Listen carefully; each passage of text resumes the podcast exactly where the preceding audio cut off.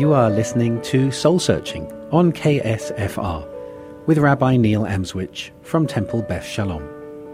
Soul Searching is a journey where I engage with faith leaders and academics to explore deep questions of meaning. Questions that all of us ask at some point in our lives, such as why are we here? What is right and wrong? Is there good and evil? Is truth relative or absolute? Is there life after death? And to help us in our journey this evening, we are very honoured to be joined by Patricia Greer, a tutor from St. John's College for the last 18 years. Patricia, welcome. Thank you. So, I'm always stunned by the diverse knowledge of St. John's tutors and students, and particularly the diverse reading list um, that you have at St. John's. And a while ago, a number of weeks ago, we had your fellow tutor Ned Wolpin here discussing Plato's Republic. And this evening, I'm assuming based on your PhD in South Asian religions and Sanskrit, uh, you wanted to discuss an ancient Sanskrit uh, Sanskrit epic called the Mahabharata.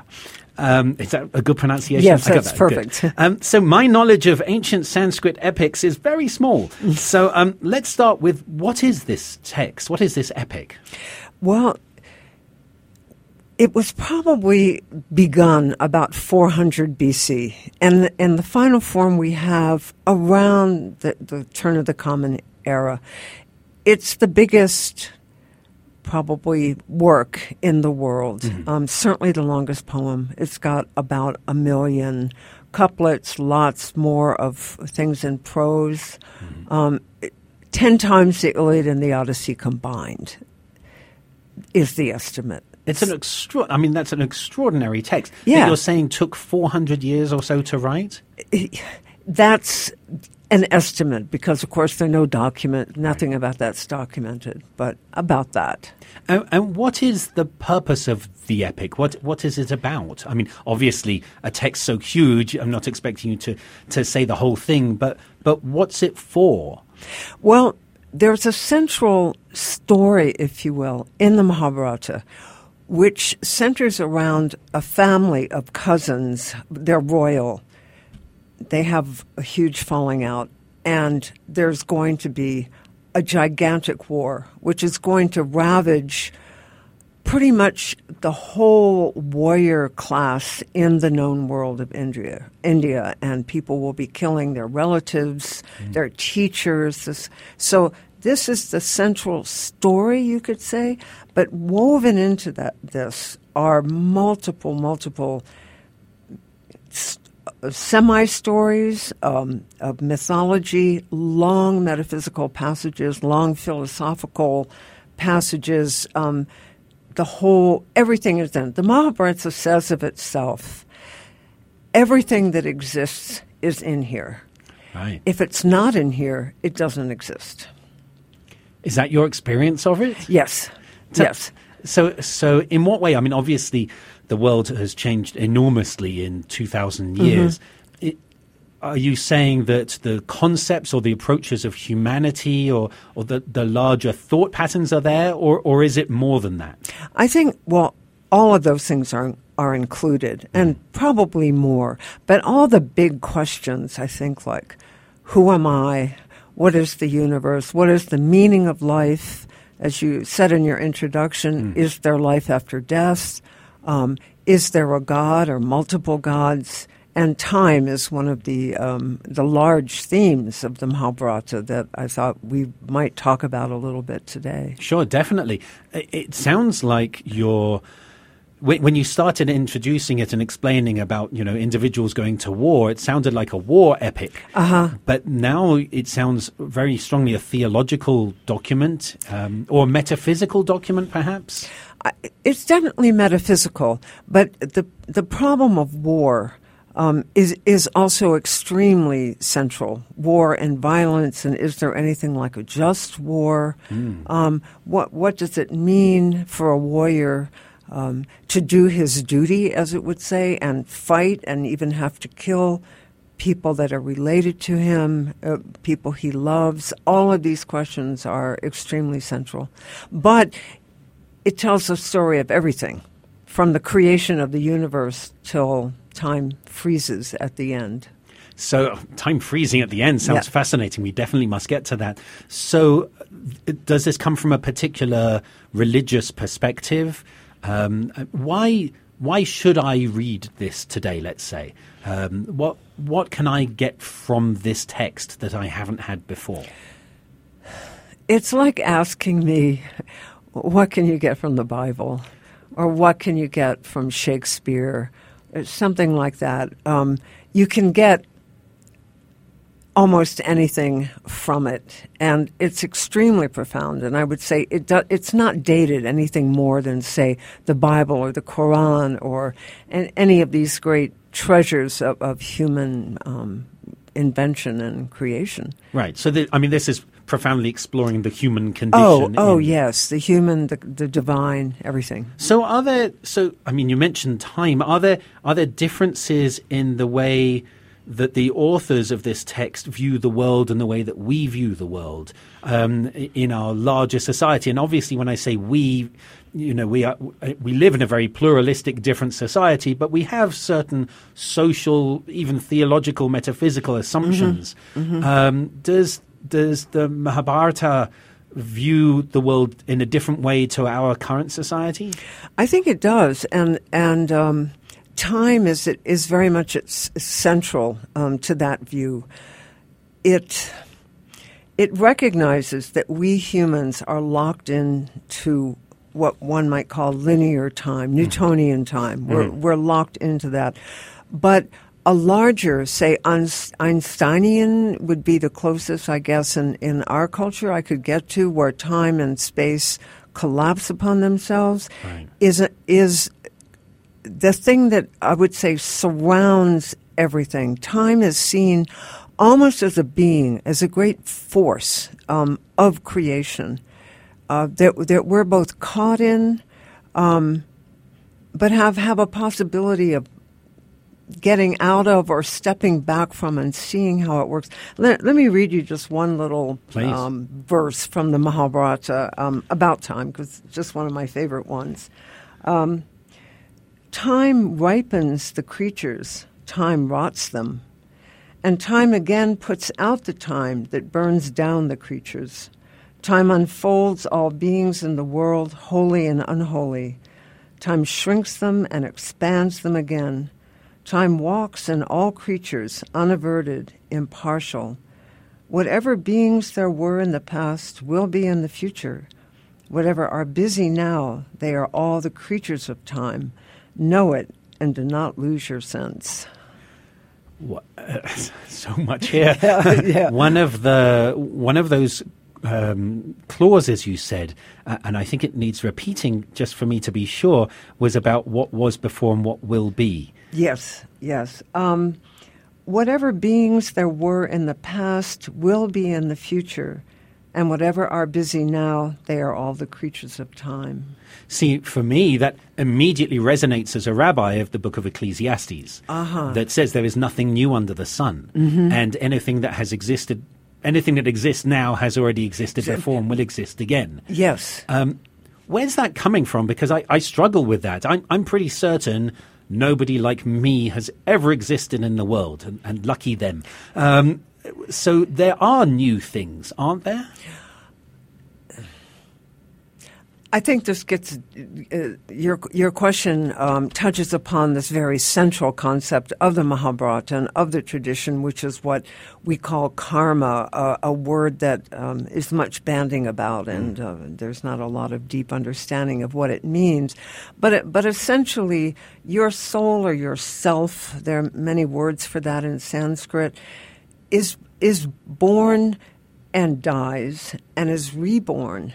Um, in a cycle of existences that either devolve or evolve.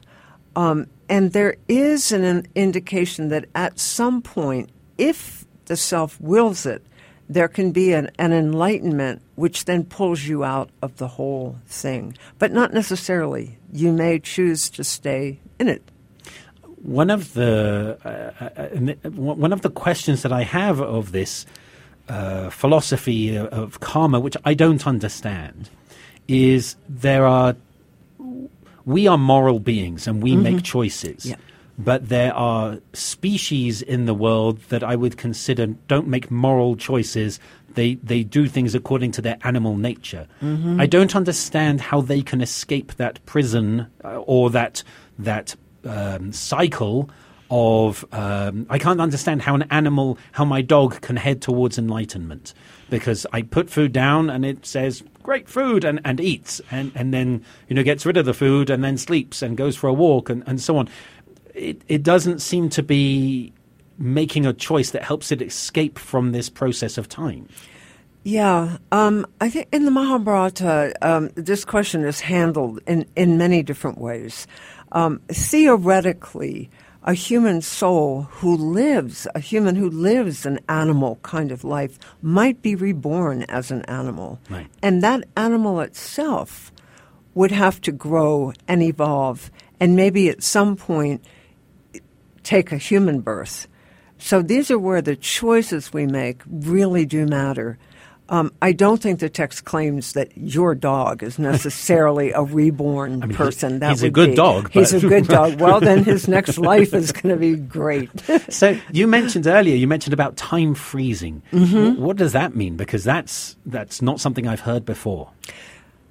At the well, the frame, the, the Mahabharata has various frames, but it was supposed to have been told by this great wise man at a 12 year sacrifice in which, called by a king who wants to kill all the serpents in the world. So they, they kind of have a spell or something and a great fire in which all these snakes start being devoured by the fire. This lasts for 12 years. Okay. The big king of the snakes, I won't go into the whole story, is about to fall, and a powerful being comes into this into this sacrifice and is able to say stop. Now these are the very last passages of this huge epic. This snake is literally frozen in time. And I always think of what uh, physicists tell us about um, black holes, that if we were outside a black hole and saw somebody falling into it, they would seem to freeze and never. Right. It's something like that, I think. The Mahabharata ends as if it's a great black hole and time simply seems to, to freeze, and that's it. That's it. I'm intrigued uh, with the with the symbolism of the serpent because, again, coming from my Jewish perspective, the the symbolism of the serpent in the Torah is a very negative one. Yeah, yeah. Um, one who tempts and tries to lure away from God's word, essentially. And um, and different communities have very different understandings of that, but it's still a very negative sense. But what you're saying here, what I hear, is is almost the opposite. You know, thank goodness we saved the last snakes. Almost, you know, it was held in time. I, I'm very intrigued by the different perspective here. Oh, it, and snakes in the Mahabharata. I've written about that. I've studied this forever. They they are great beings, and many of them are just snakes, and they bite you and they do bad things. But many of them are actually great beings who can take on all kinds of forms. Some of the heroes in the story actually marry snake women who hmm. are beautiful women, but they are their essence or something is a snake. So they're not they're not evil. They're part of the whole of the whole scheme, but they they mutate.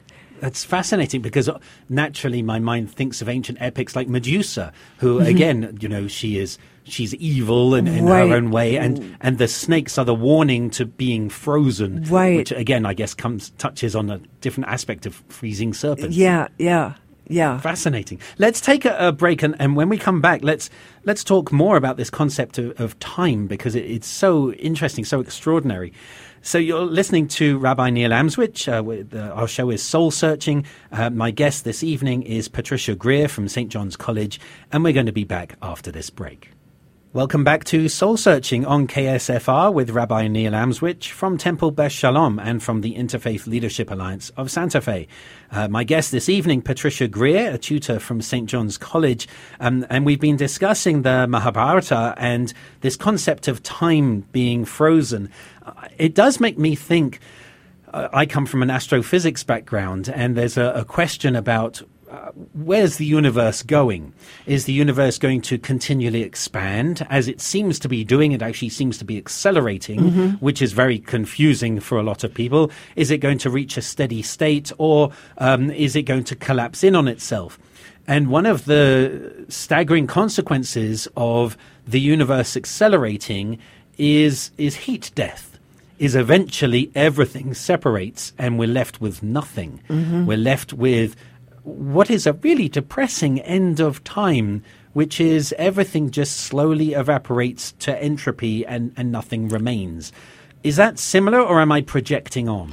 Well, it's similar in that that is included, but this is a this is I would say an endless cycle.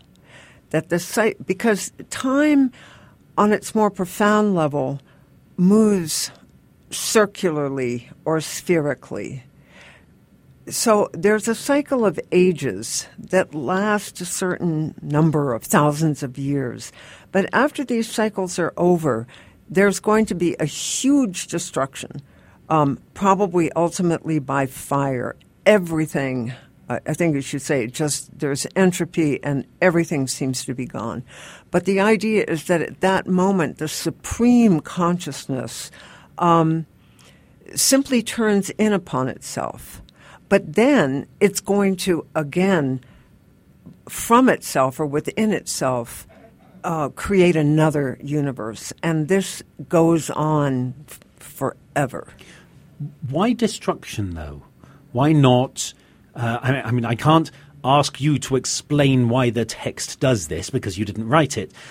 But there are a lot of faith traditions that have, um, I guess, the opposite. At the end of time, however we understand it, there is a unification, there is mm-hmm. salvation almost. Mm-hmm. Um, it's quite startling for me to hear the opposite almost that that that that which was will just be destroyed to nothingness, mm-hmm. and so.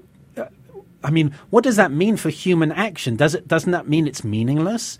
if everything that we do is eventually destroyed, what's the point? Why can't I engage in any kind of nihilistic pleasure and do whatever I like? Because ultimately, whether or not I'm involved in a cycle of my of my soul going up or down, at the end of everything, it's all going to be destroyed, and then the universe starts again. So why should I be a good person even?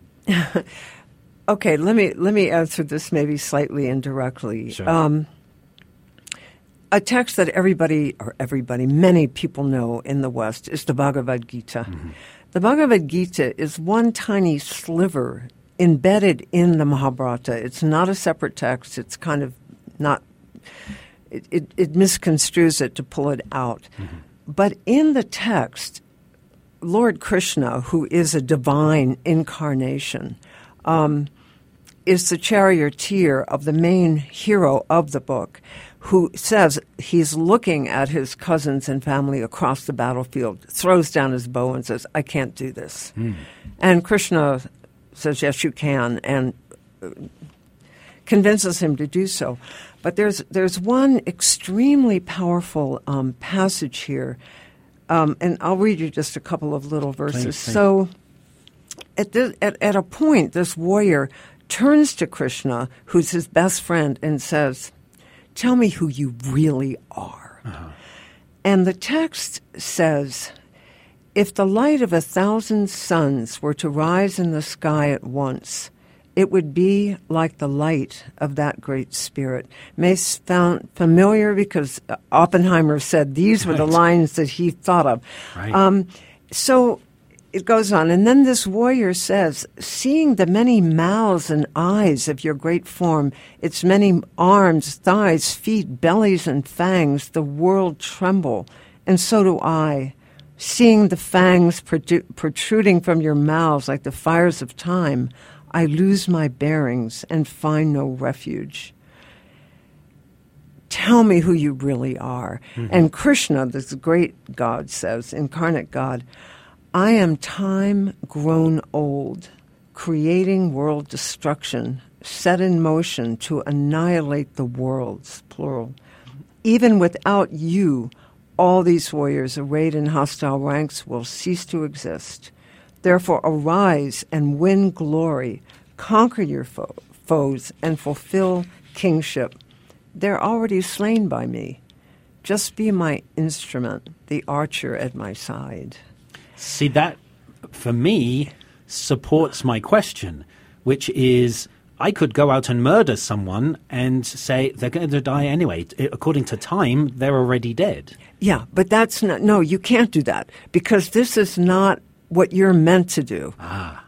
This, this particular warrior, this is what he is meant to do. This is his path. This is his duty in life. And, the, and this concept of duty or dharma, as, as it's called in Sanskrit, is extremely uh, central. Right we each have to know what that is and have to explore that and wonder about it and examine it, examine it all through our lives is who am I and what does that mean in terms of my action? How do we find that out?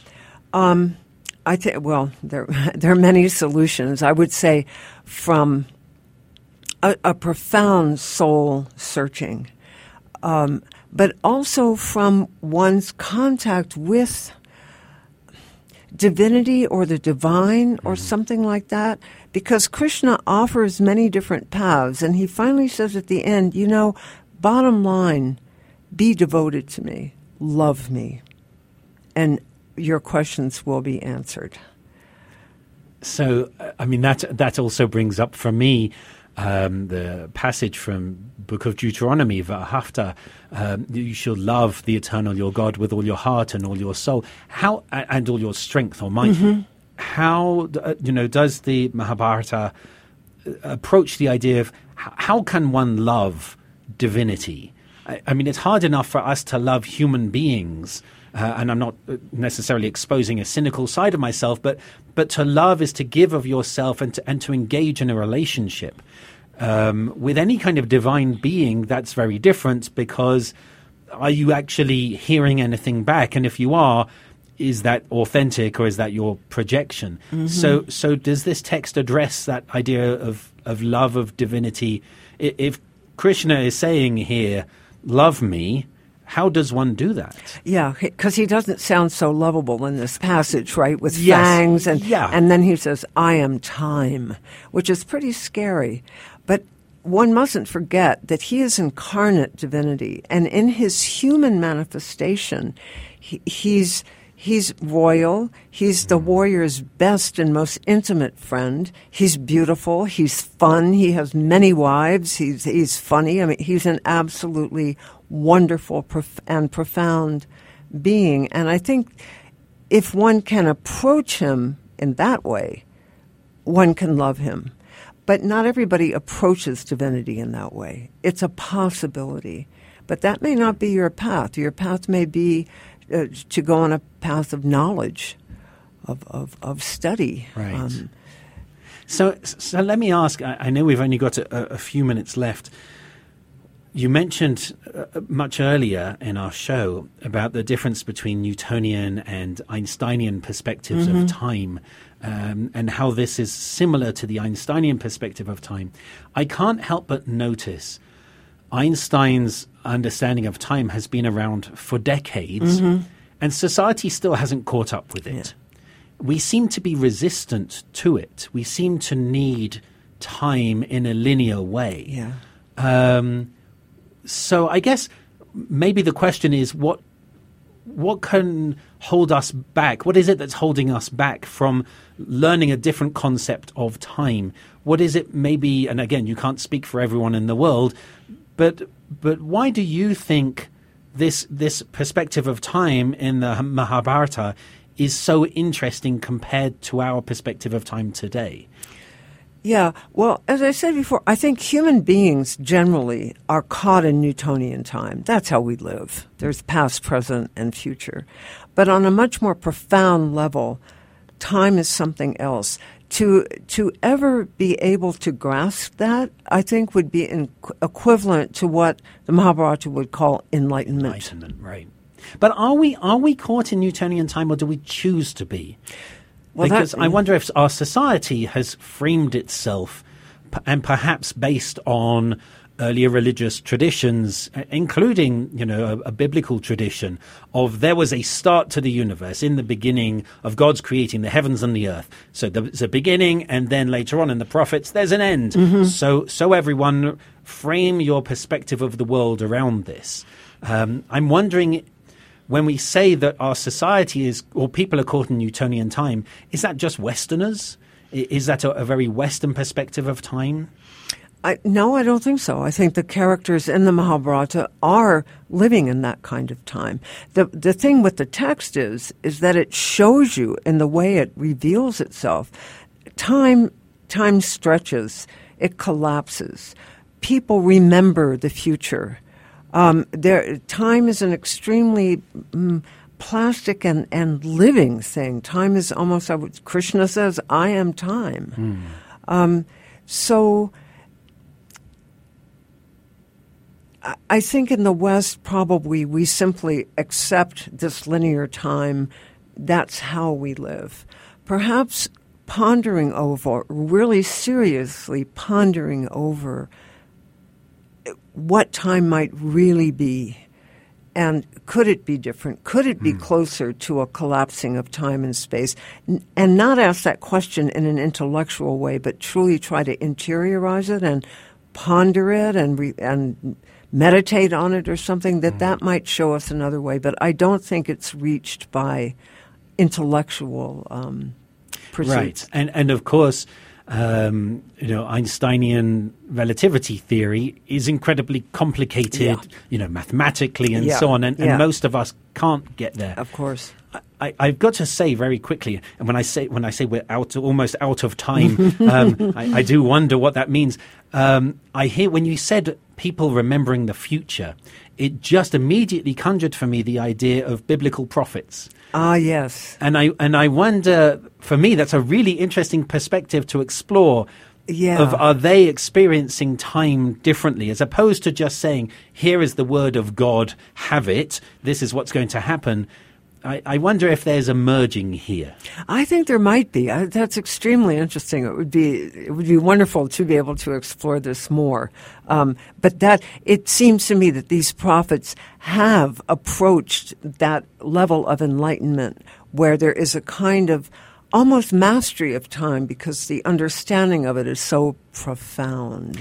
Well, then let's definitely have you back on the show another time, or maybe the same time, but with different conversation. Um, this has been fascinating. Thank you so much. Thank you so much, Rabbi Neil. It's been a pleasure. So you've been listening to Soul Searching on KSFR with Rabbi Neil Amswych from Temple Beth Shalom and from the Interfaith Leadership Alliance of Santa Fe. And uh, my guest for this evening, uh, where we've had a fascinating conversation, uh, Patricia Greer, tutor, tutor from St. John's College. And I do genuinely hope you come back again soon. Thank you. Until we return again in two weeks' time, keep searching.